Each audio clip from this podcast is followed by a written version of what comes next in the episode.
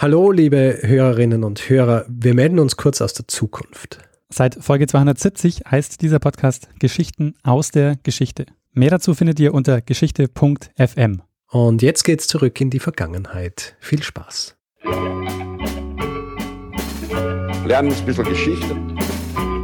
Lernen ein bisschen Geschichte, dann werden Sie sehen, Herr Reporter, wie das sich damals entwickelt hat. Wie das sich damals entwickelt hat.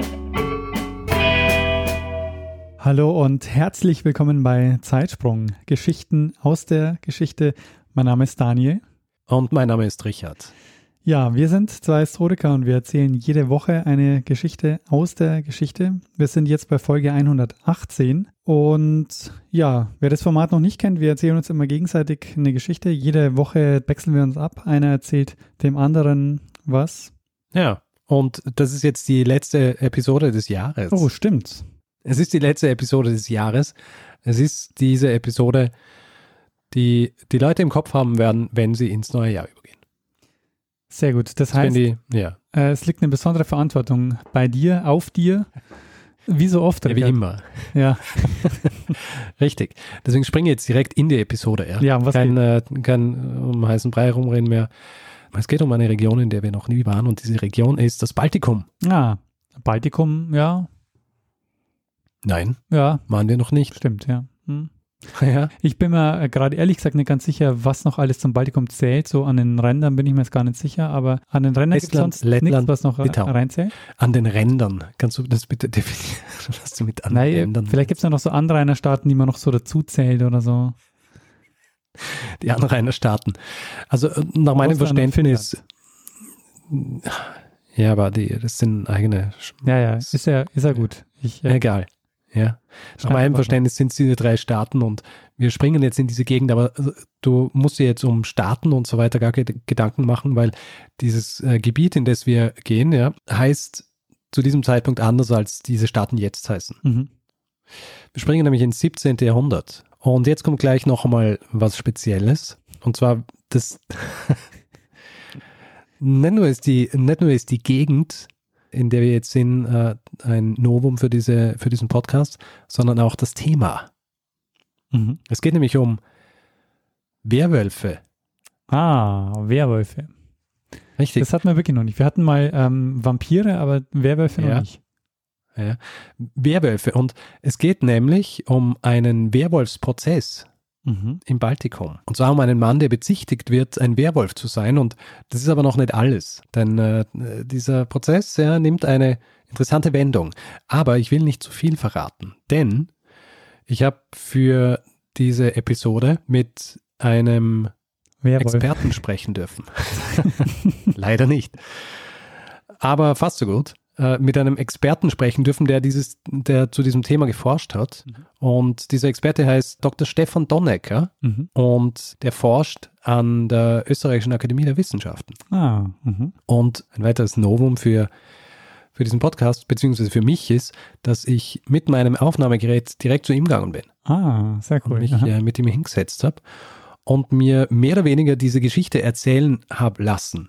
Ich muss jetzt aber zugeben, obwohl der Dr. Stefan Donnecker diese Geschichte so schön erzählt hat, habe ich sie ein bisschen aufgeschnitten und werde selber Teile dieser Geschichte erzählen, aber ihn vor allem Hintergrund zu diesen Dingen erzählen lassen, Mhm. zu den Geschehnissen.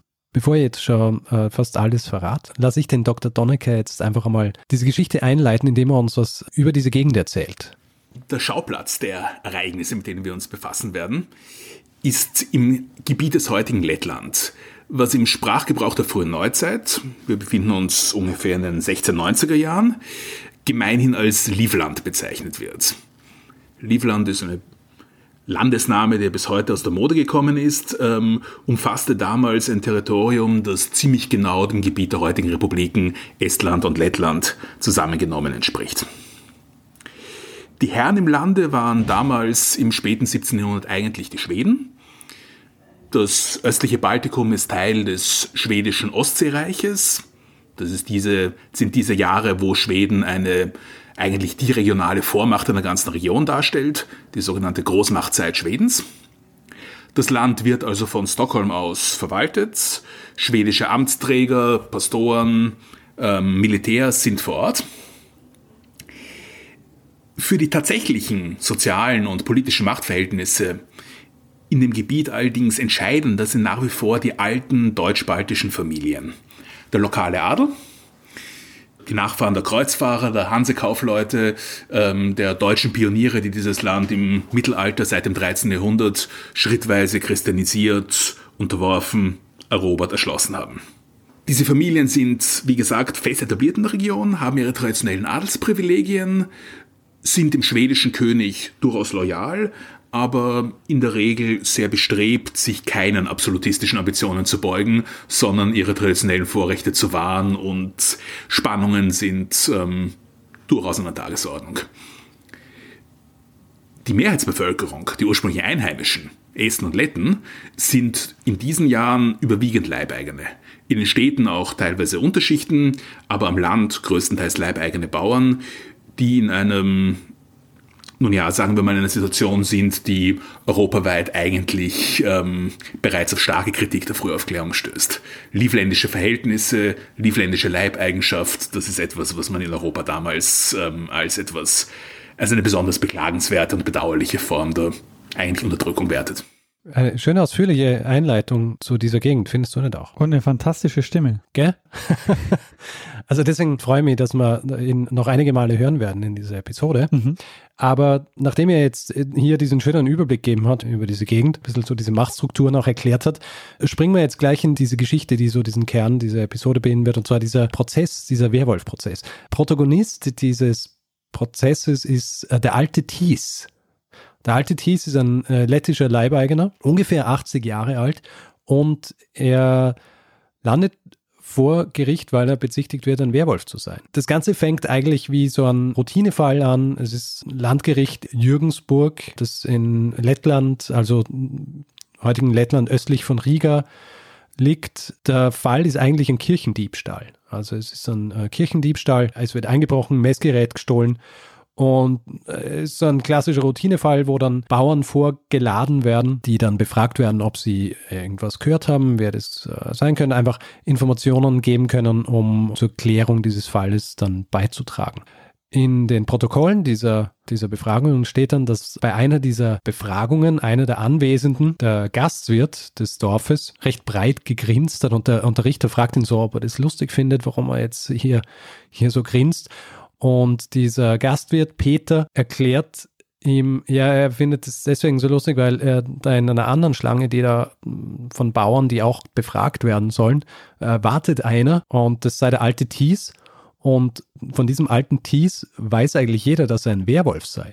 Und deswegen grinst er jetzt schon so, weil er sich so drauf äh, freut, rauszufinden, wie dieses Verhör dieses alten Thies ausgehen wird. Damit hat er, hat er offiziell äh, jemand anderen bezichtigt, ein Werwolf zu sein. Und die Richter müssen dem jetzt nachgehen. Weil wenn jemand öffentlich als Werwolf denunziert wird, Werwolfverwandlung nach dem damaligen Rechtsverständnis bedeutet ein Teufelspakt, damit nicht viel anders eigentlich als eine Hexe und äh, deswegen muss das untersucht werden. Das heißt, nicht nur irgendwie gehässig von diesem Gastwirt, sondern eigentlich ein strafrechtlich relevantes Problem. Und dem gehen sie jetzt nach und äh, laden also diesen Thies vor. Aber der Thies um, war in der Schlange gestanden, äh, als, um als Zeuge befragt zu werden. Also der war. Ja, als einer dieser, als einer der Bauern, um einfach äh, auch befragt zu werden, ob er was weiß über diesen Kirchendiebstahl. Aber nicht, weil er verdächtigt war. Zu diesem Zeitpunkt nein. Mhm.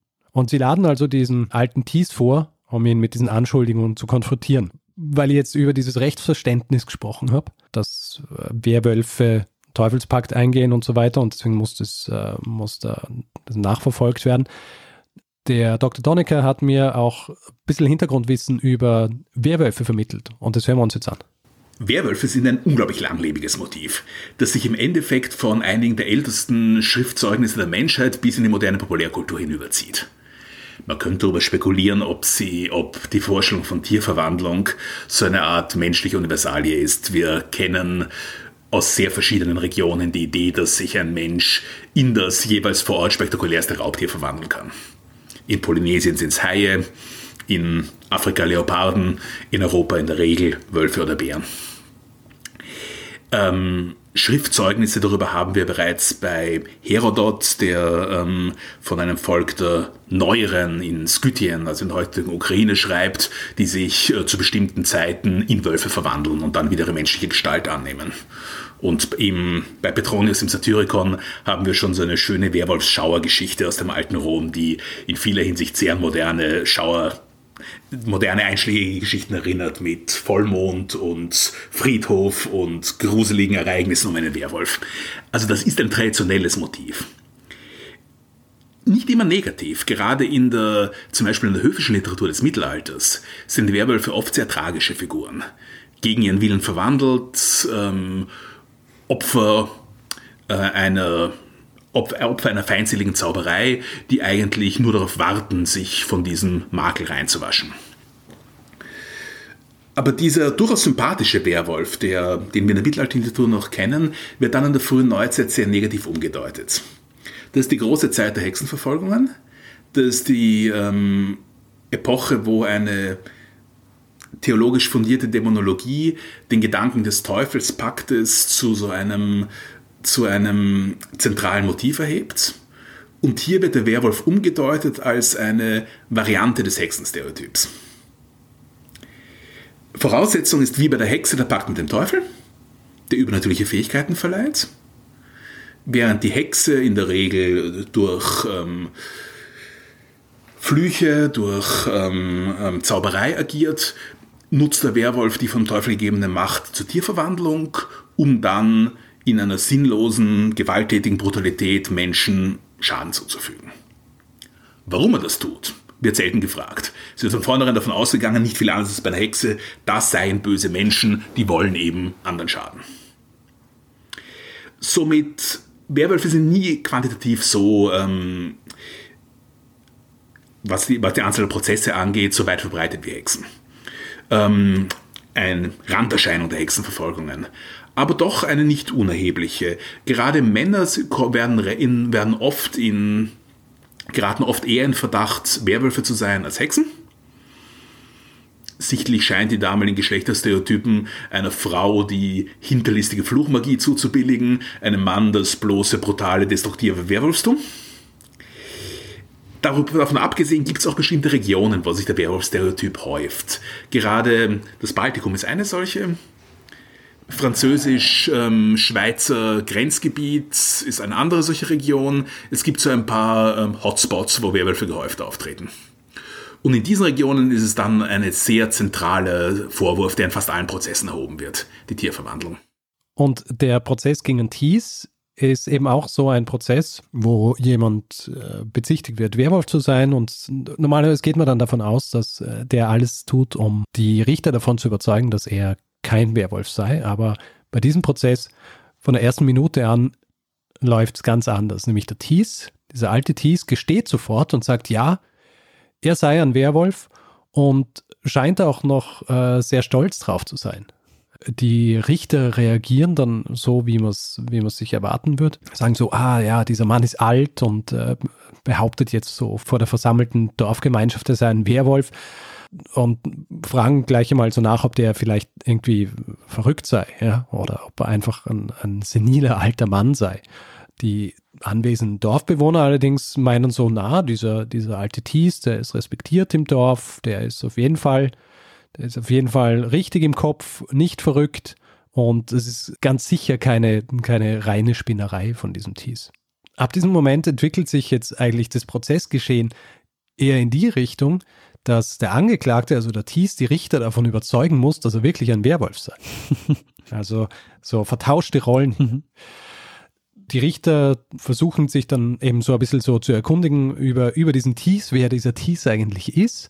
Vorher schon erwähnt, er ist 83, was für die damalige Zeit ihn zu einem wirklich recht alten Mann gemacht hat. Er ist auch nicht mehr, er ist nicht mehr sehr gesund, also er hat Rückenschmerzen, kann schlecht gehen, ist auch sehr arm wird manchmal auch als Bettler bezeichnet in den Aufzeichnungen, hat öfter mal Schwierigkeiten genug zu essen zu finden, aber wird interessanterweise in der Dorfgemeinschaft in, in hohen Ehren gehalten. Es wird sogar auch einmal erwähnt, dass andere Bewohner dieses Dorfes ihn wie einen Abgott verehren. Und interessanterweise, er ist auch gerade frisch verheiratet. Abgesehen davon, dass er jetzt eigentlich diesen guten Stand im Dorf hat und auch nicht äh, verrückt zu sein scheint, müssen die Richter aber jetzt äh, mal klären, warum er sich in einen Werwolf verwandelt. Also einfach mal diese Sache auf den Grund gehen. Sie diskutieren das also mit ihm und Schlussendlich sagt der Thies, dass er sich in einen Werwolf verwandelt, dass er allerdings keinen Pakt mit dem Teufel geschlossen hat, sondern dass er ein guter, gesellschaftsdienlicher Werwolf sei. Und zwar leiste er einen wichtigen Beitrag für die, für die Dorfgemeinschaft und deren Wohlergehen. Und dann fängt er an, eigentlich recht detailliert zu erklären, was er eigentlich als Werwolf macht.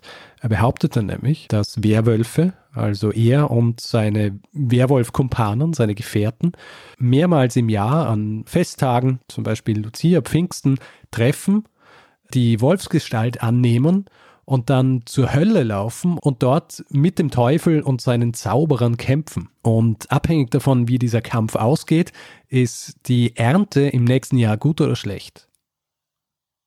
Und in einem Land wie Livland, das immer wieder von, äh, von Hungersnöten geplagt war, ist es natürlich eine wichtige Tätigkeit. Ja? Also er sichert hier die Ernte. Mhm. Und dann sieht man natürlich auch, warum, warum er im Dorf so respektiert wird. Nach seinen Ausführungen ist es nicht ganz klar, wo die Hölle wirklich ist. Äh, kann das den Richtern nicht wirklich erklären. Der Dr. Donnecker hat auch erwähnt, dass es eventuell vielleicht auch ein Übersetzungsproblem ist und er in Wirklichkeit gar nicht meint hat, dass er in die Hölle läuft, sondern dass er in eine Höhle läuft. Einmal behauptet dieser Thies sogar, dass die Hölle den Eingang eine halbe Meile entfernt vom Gut des Landrichters hat. Es kann aber auch sein, dass sich dieser Thies einfach die Hölle wie eine Höhle vorgestellt hat. diese Befragungen, das zieht sich eigentlich ziemlich hin, weil die Richter wollen natürlich herausfinden, was da los ist und befragen ihn immer wieder. Und in, in den Aufzeichnungen wird dann klar, dass dem, dass dem Thies eigentlich schon so ein bisschen an der Geduld fehlt. Wenn man sich jetzt in ihn reinversetzt, ja, sein, sein ganzes Leben lang hat er sich in, in den Dienst der Gemeinschaft gestellt. Zweimal im Jahr prügelt er sich mit dem Teufel und seinen Zauberern, hat sich dabei sogar einmal die Nase gebrochen nur um zu gewährleisten, dass es eine gute Ernte wird.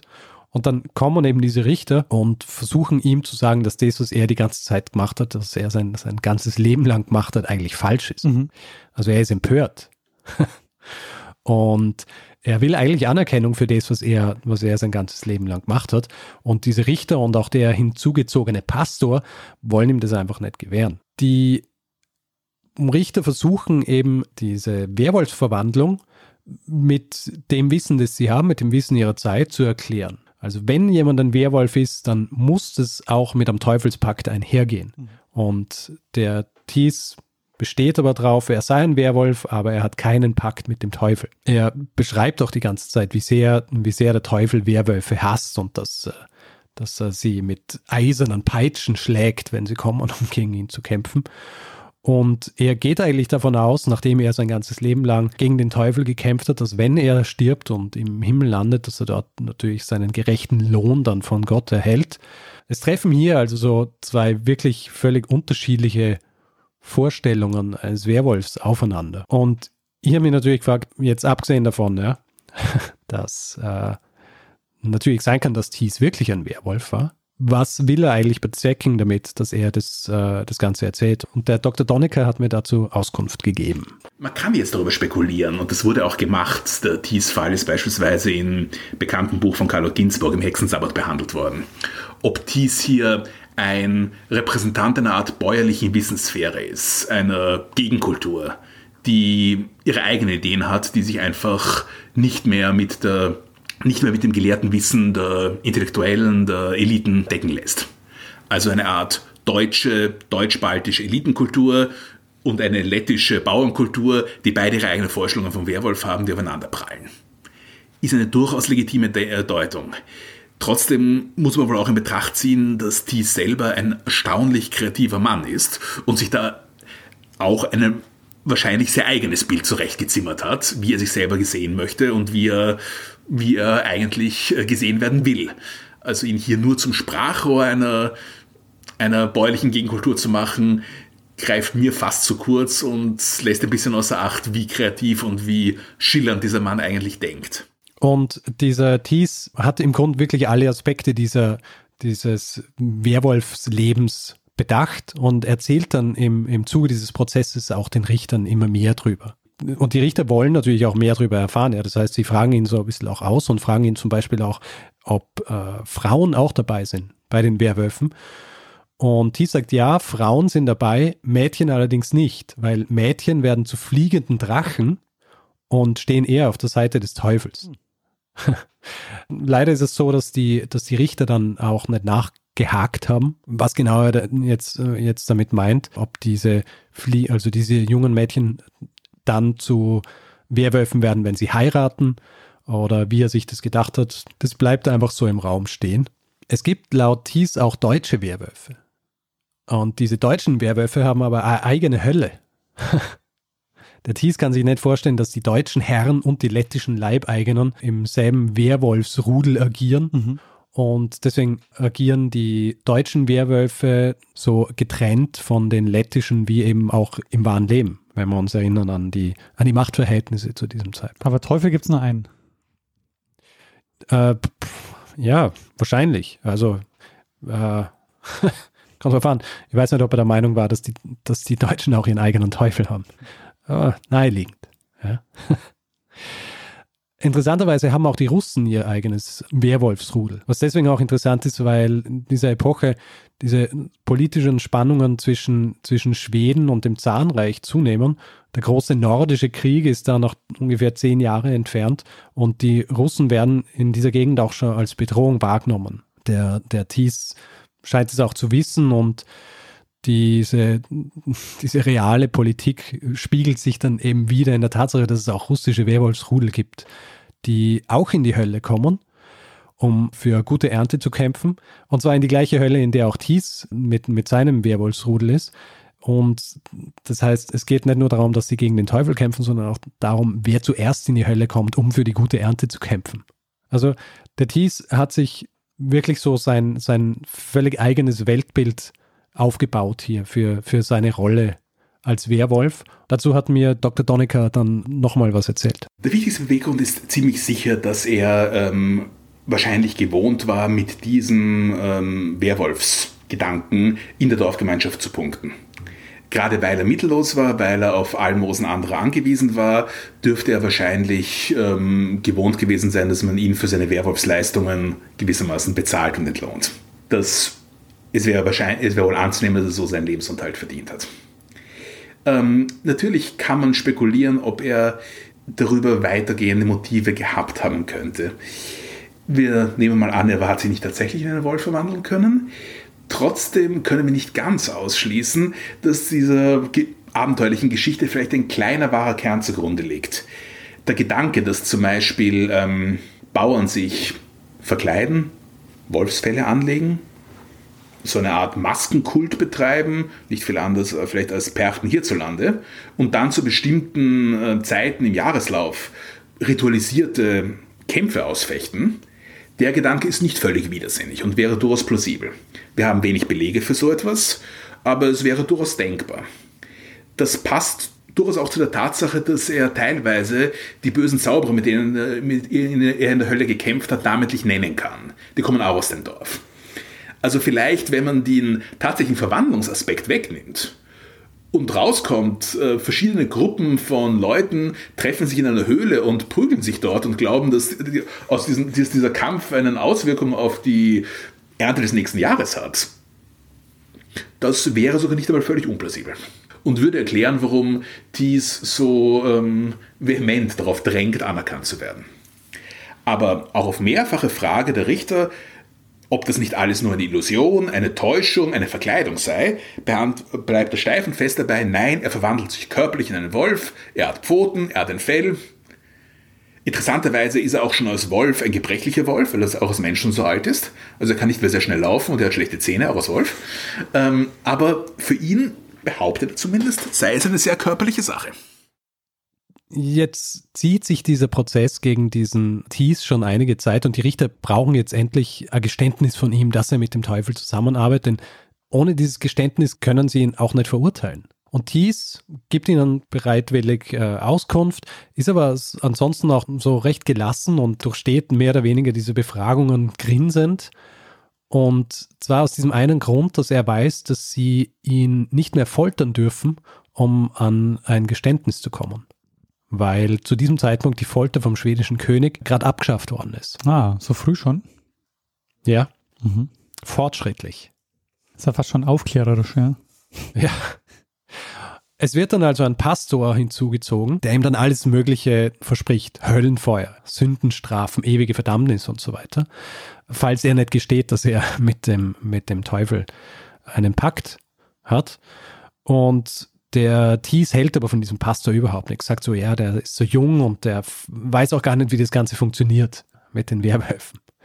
Und die Richter wirken dann schon so, als hätten sie eigentlich die Sache aufgeben. Der Prozess läuft mittlerweile schon seit eineinhalb Jahren. Aus den Akten geht nicht klar hervor, wie oft sie getagt haben, um ihn zu befragen, aber er ist auf jeden Fall etliche Male befragt worden zu diesem Ding.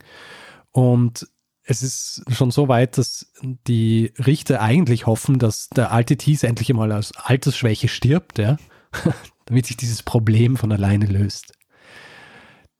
Dazu kommt dann auch noch, dass es intern Probleme gibt, so mit dem lokalen Landgericht. Also der zuständige Richter kommt nicht aus dem Landgericht zurück. Es gibt administrative Probleme und das sorgt einfach dafür, dass eigentlich alle dieses, diese ganze Sache nur beenden wollen.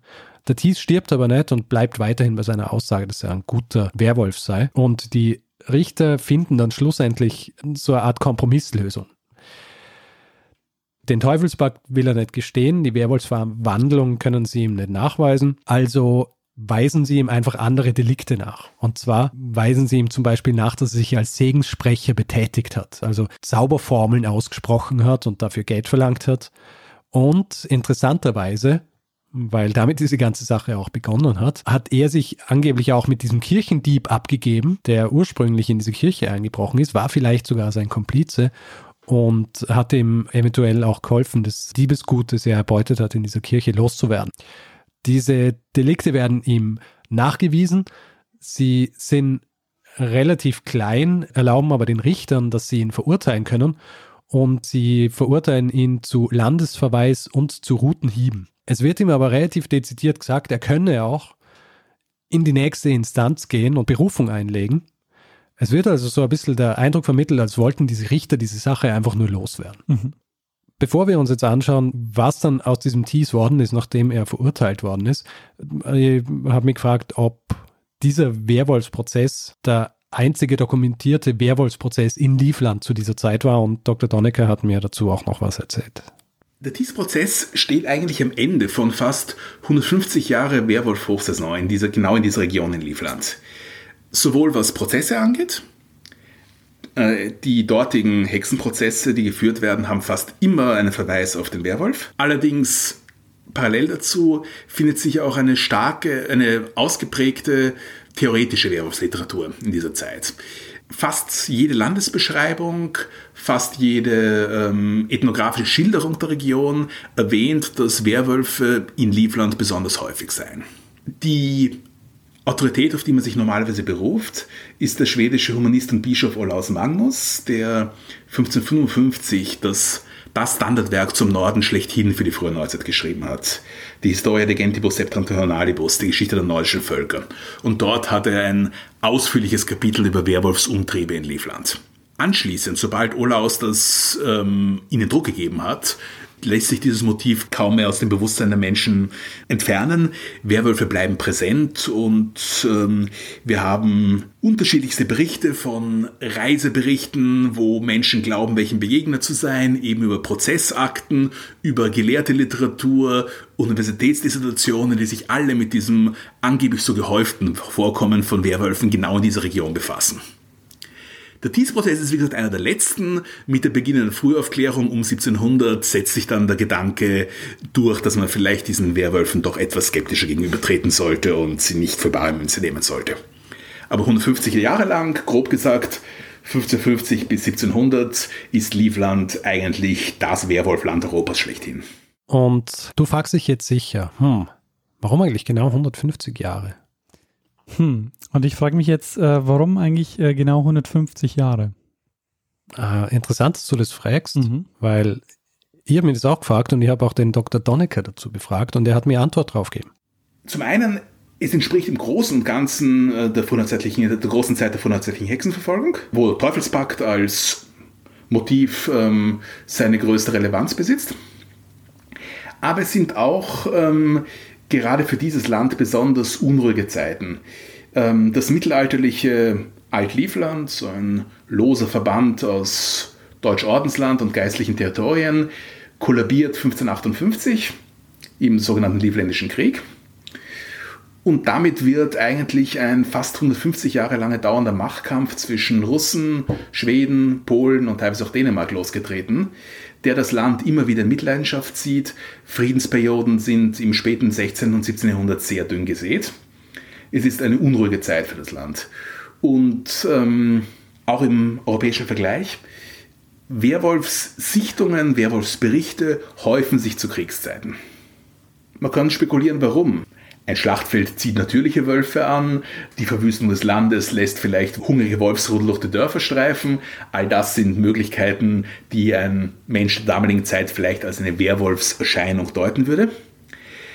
Aber ebenso kann man, könnte man argumentieren, dass der Werwolf einfach eine passende Metapher ist, um dieses, diese Zerrissenheit, diese Schrecknisse des Krieges zum Ausdruck zu bringen. Zudem hat das Land auch so eine, eine randständige Position in dem, was man damals als Europa wahrnehmen würde. Aus der Sicht der Eliten, aus der Sicht der gebildeten Menschen ist Livland quasi das Ende der Welt.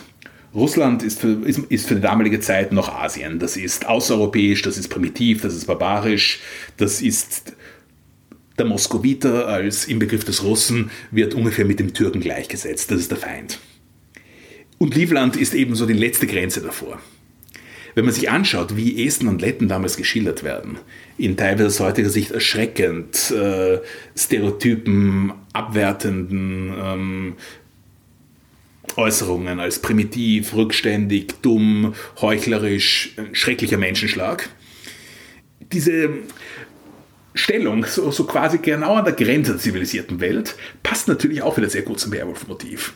Diese marginale Figur, diese randständige Figur, teils Mensch, teils Bestie, ist eigentlich eine mehr als nur passende Metapher für ein Land, das man damals so genau an der Grenze dessen verortet, was Zivilisation und was ähm, vertraute europäische Sphäre bedeutet. Daniel, dieser letzte Teil, den er erzählt hat jetzt mhm. über, über diese Randgegend, hat es bei dir Erinnerungen hervorgerufen? Ja, das kennen wir ganz gut aus den, ähm, aus den Randgebieten des Habsburgerreiches. Ne? Das ist ähnlich. Da mhm. gibt es dann die Vampirgeschichten zum Beispiel.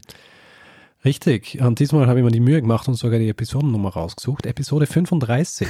Magia Postuma. ah ja beschreibst du ja recht ähnliches Phänomen, auch Randgebiet, auch die deutschsprachigen Machthaber und die Landbevölkerung. Und als er mir das erzählt hat, ist mir das auch gleich eingefallen. Deswegen habe ich ihn befragt, ob er da auch Parallelen dazu sieht. Und das hören wir uns jetzt auch noch an. Die Entdeckung der, der Vampire im 18. Jahrhundert, die chronologisch eigentlich genau darauf folgt, ist in vieler Hinsicht sehr vergleichbar.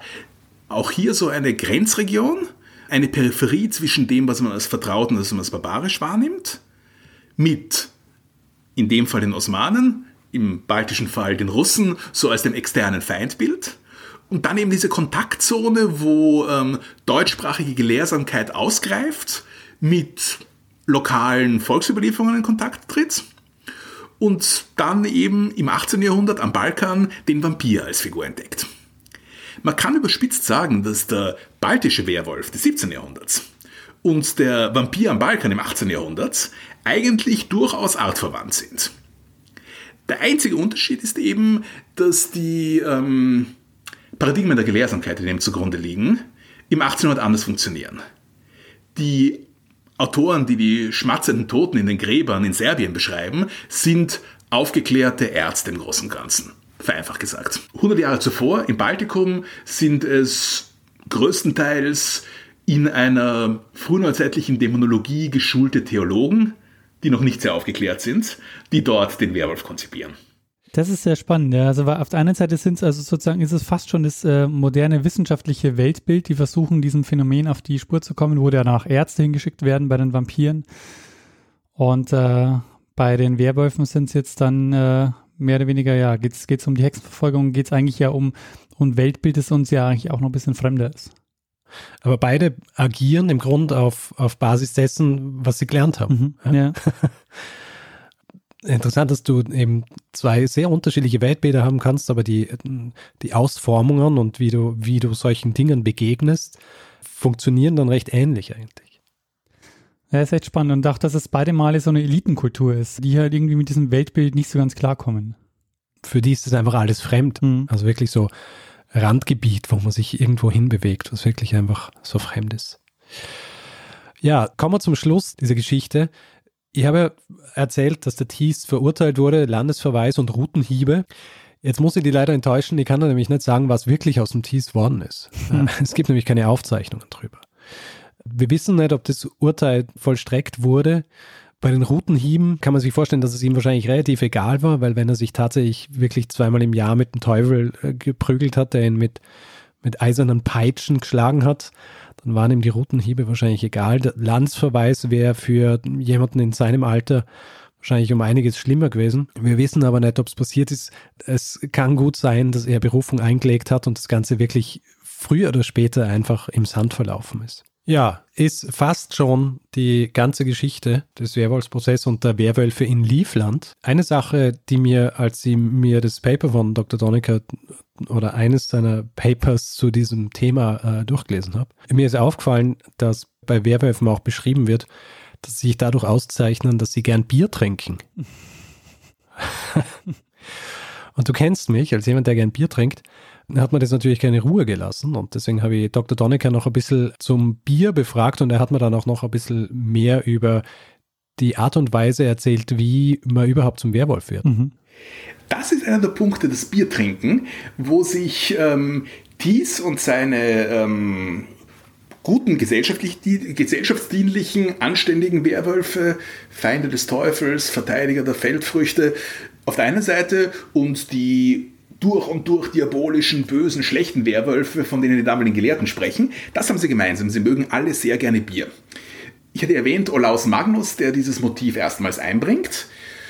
Bereits bei ihm lesen wir, Werwölfe rotten sich in den Winternächten zusammen, fallen über einsame ähm, Gehöfte her in der Wildnis, erschlagen dort alles, Menschen, Frauen, Kinder, Männer, sogar das Vieh und anschließend gehen sie in den Keller und saufen alle Bierfässer aus. Und daraus könne man, so Olaus, eine gute Beobachtung, erkennen, ob es normale Wölfe waren oder Werwölfe. Bei normalen Wölfen ist das Bier noch übrig, Werwölfe saufen das Bier gleich mit. Also dieser Gedanke ist sehr früh da. Und dann scheint sich parallel dazu oder verknüpft dazu die Idee zu etablieren, dass man auch zum Werwolf wird, indem man eine Art Initiationsritus mittels Bier vollzieht. Wir müssen uns da ein wenig von den Hollywood-Prämissen verabschieden, dass man zum Werwolf wird, weil einer beißt. Das ist 20. Jahrhundert. Das ist eigentlich in frühneuzeitlichen Quellen nicht bekannt. Diese Idee, dass Werwolfstum eine Infektion ist, die sich überträgt, hat genauso wie die Silberkugel und äh, viele andere Dinge die moderne Folklore des 20. Jahrhunderts gebracht. Üblicherweise muss man in der frühen Neuzeit sich willentlich dafür entscheiden.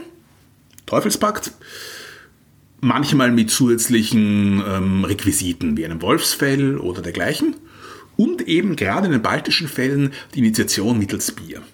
Thies selber behauptet, er wäre zum Werwolf geworden, als er einem anderen Bauern begegnet ist. Ähm, diese beiden hätten gemeinsam Bier getrunken, dann hat der andere in die Kanne gehaucht und gesagt, äh, so wie mir sei es nur auch dir. Und als Thies getrunken hat, war quasi die Werwolfsfähigkeit auf ihn übergegangen. Und er hat vor, eigentlich bald, weil er ist ja nicht mehr der Jüngste, auf diese Weise seine Gabe auch einer neuen Generation weiterzugeben. Dann kann er sich zur Ruhe setzen, mit 83 wohl verdient, und würde über diesen Bierritus die nächste Generation von Werwolf initiieren. Also Achtung beim Biertrinken, ne? Richtig. Also ich habe das sehr spannend gefunden, weil die natürlich, ich meine, ich bin, war vorher auch kein, kein Werwolf-Experte, haben auch, äh, muss ich zugeben, relativ wenig Gedanken darüber gemacht, wie man zum Werwolf wird, aber ich bin immer davon ausgegangen, ja, das ist eigentlich immer so der, die, der Standard gewesen, dass man zum Werwolf wird, weil man gebissen wird. Mhm. Das wirklich, wie er beschreibt, so eine Art Infektion ist, aber wer nie auf den Gedanken kommen, dass es was ist, was sich einfach wirklich einfach so übertragen lässt, wenn man jemandem zuprostet. Ja, aber es ist auch andererseits, wenn man so drüber nachdenkt, auch wieder logisch, dass es eben erst im äh, 19. und 20. Jahrhundert äh, diese Idee des, der Infektion und so ähm, gibt, die, die damit reinspielt. Ja, also, stimmt. Gut, wir sind jetzt fast durch mit dieser Episode, aber der Dr. Donneck hat mir so viele interessante Sachen erzählt, dass sie das nicht einfach nicht hier auch noch von ihm erzählen lassen will. Und zwar, weil man ja immer davon ausgeht, dass man zu einem Werwolf wider Willen wird. Ja? Also niemand, niemand will sich eigentlich zum Werwolf machen lassen. Und mir auch eine Geschichte aufgefallen ist, äh, die er beschrieben hat, habe ich ihn auch noch kurz dazu befragt, was es so für Belege gibt, wie jemand äh, gegen seinen Willen zum Werwolf gemacht worden ist, beziehungsweise es Versuche gegeben hat, ihn zum Werwolf zu machen.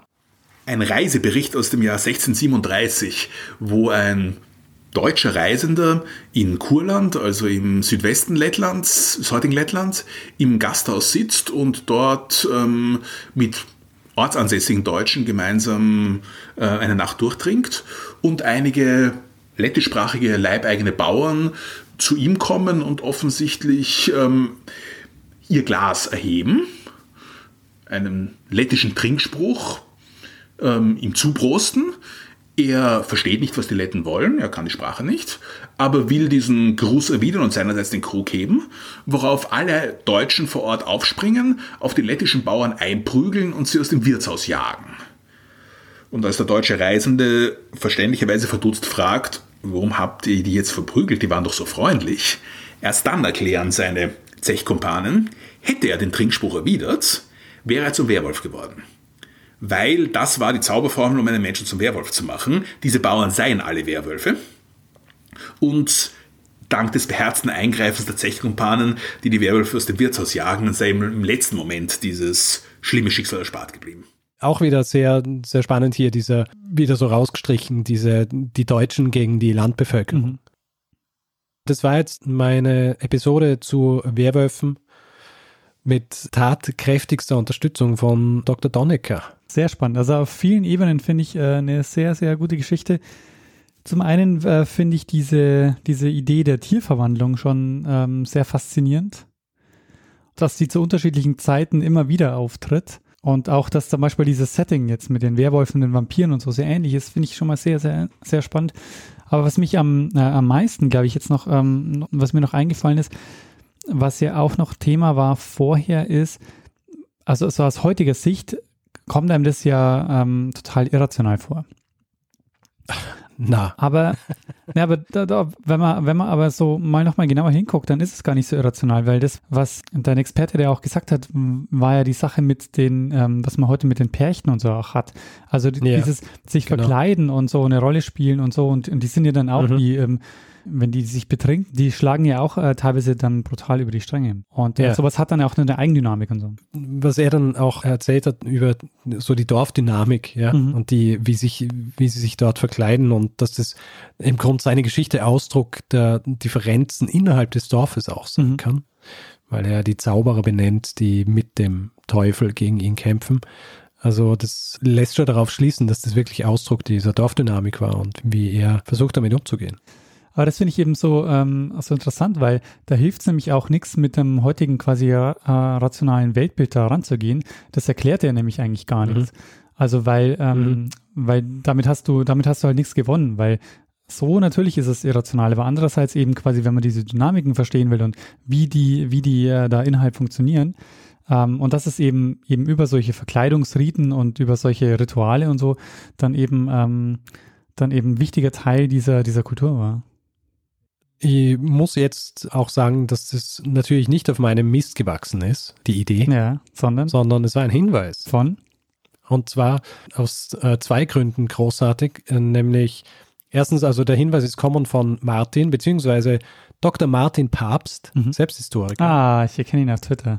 Ja. der mir eben gesagt hat, dass äh, ihm aufgefallen ist, dass wir noch nichts über das Baltikum gemacht haben und um, um das zu korrigieren, Mhm. hat er mir gleich einige Hinweise geschickt und hat mir nicht nur diesen Hinweis mit diesen Werwölfen geschickt, sondern mir auch gleich gesagt, dass Dr. Donnecker ein äh, guter Bekannter von ihm ist und er auch gern Kontakt herstellt, was er gemacht hat. Und ja, so bin ich nicht nur zum Hinweis, sondern auch gleich zum Experten gekommen. Mhm. Sehr schön. Großartig, ja. Ja. Also nochmal vielen Dank, Martin, für diesen Hinweis. Hier ist endlich die Geschichte. es hat ein bisschen gedauert, bis, bis sie jetzt hier ist, aber es ist äh, die letzte Geschichte des Jahres. Ja, super. Vielen, vielen Dank. Ja, und weil du ähm, die letzte Geschichte des Jahres, Richard, darf ja auch ein bisschen länger sein. Eben. Die Leute haben Ja. jetzt auch Zeit zwischen den Jahren. Richtig zwischen den Jahren. So ist es. Richard, vielen, vielen Dank für die Geschichte. Finde ich sehr, sehr spannend. Es war ein, ein, würdiger Abschluss für dieses Jahr. Schön, dass du das sagst. Es war mir auch 2017 eine Freude, mit dir äh, zu podcasten. Ja, und mir erst dann. ich würde sagen, wir, wir führen das einfach sofort, oder? Mach mal, mach mal einfach 2018 weiter. Genau. Sehr gut. Deswegen jetzt einfach nur Feedback-Hinweis-Blog. Also, wer Feedback geben will zu dieser Episode oder auch anderen Episoden, macht es entweder auf unserer Website zeitsprung.fm oder auch auf Twitter. Da haben wir einen eigenen Account, äh, sind auch äh, persönlich dort. Ich jetzt Stormgrass, Daniel at Messner. Dann sind wir natürlich auch auf Facebook, facebook.com slash zeitsprung.fm. Und wer uns Feedback per E-Mail schicken will, kann es auch machen an die Adresse feedback at zeitsprung.fm. Wer uns Hinweise schicken will, so wie es Martin gemacht hat, wo dann das Resultat so eine Geschichte ist, kann das entweder an Richard oder an Daniel at zeitsprung.fm schicken. Bitte nicht an beide, weil dann machen wir die Geschichten nicht. Ja, und wer uns bewerten will, Rezensionen schreiben etc., kann das machen, wo auch immer es die Möglichkeit gibt. Die bekanntesten sind zum Beispiel iTunes oder auch panoptikum.io. Ja, und äh, viele verbringen ja jetzt wahrscheinlich äh, diese Zeit bei der Familie, bei der Verwandtschaft. Und das sind ja ähm, traditionell, oder zumindest äh, kenne ich das bei, aus meinem Umfeld, Leute, die eigentlich so mit Podcast hören, so gar nichts am Hut haben oder wenig am Hut haben. Und äh, das wäre doch vielleicht noch eine schöne Aufgabe, sich da einfach mal jemanden zu schnappen und ihm oder ihr äh, zu zeigen, äh, was es da für eine wunderbare Welt zu entdecken gibt. So ist es. Und vor allem nach Weihnachten, viele haben wahrscheinlich auch neue, neue Telefone. Oh ja, richtig, ja. Vielleicht zum ersten Mal ein Smartphone. Ja, Vielleicht einfach mal Podcast-Apps installieren. Sehr gut. Ja, und dann gibt es noch die Möglichkeit, uns finanziell zu unterstützen. Ihr findet auf der Webseite äh, alle Hinweise, die man dazu braucht, um uns ein bisschen was äh, zukommen zu lassen, um dieses Programm zu unterstützen. Und wir bedanken uns in dieser Woche bei Thomas, Nicola, Roman, Thomas, Marcel, Sebastian und Carsten. Vielen, vielen Dank für Vielen. eure Unterstützung. Ja, ich muss jetzt natürlich, weil jetzt Ende des Jahres ist, ja auch sagen, dass wir uns schon wirklich sehr freuen, immer wenn wir Spenden kriegen. Nicht nur äh, aufgrund der offensichtlichen Tatsache, dass uns hier jemand Geld spendet, sondern weil es natürlich auch immer so ein bisschen eine Bestätigung ist von dem, was wir hier machen. Ja, Also- richtig. Das ist auch halt äh, eine Form der, äh, eine Form des Feedbacks. Man muss auch sagen, also so im letzten halben Jahr habe ich den Eindruck, ähm, ist es auch deutlich mehr geworden, was auch so Hinweise und so betrifft. Vielen, vielen Dank dafür. Das äh, freut mich auch immer sehr. Ja, Auch wenn es manchmal ein bisschen länger dauert, vielleicht bis dann die Geschichten kommen. Da, ja, bitte ich ein bisschen Ja. Geduld. Aber du wahrscheinlich auch, Richard. ja schon. Man, man muss irgendwie den Timeslot finden, was passt und dann muss man natürlich vorbereiten.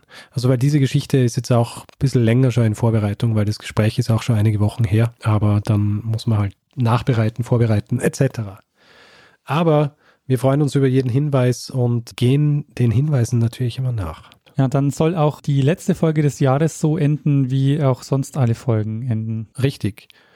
Und zwar, indem wir einer Person das letzte Wort geben, die es immer hat. Bruno Kreisky. Lernen ein bisschen Geschichte. Lernen ein bisschen Geschichte, dann werden Sie sehen, der Reporter, wie das sich damals entwickelt hat. Wie das sich damals entwickelt hat. Das geht sich einfach logistisch auch gar nicht aus. Aber wir nehmen ja im Normalfall ein halbes Jahr vorher auf. Richtig. Wie so eine Fernsehsendung, weißt du, so eine Staffel, die man, die vorher irgendwie. Ja, natürlich. Wir haben, wir haben unsere Schreiberlinge, Ja. ja. die müssen äh, schreiben, dann Set vorbereiten und so weiter. Richtig.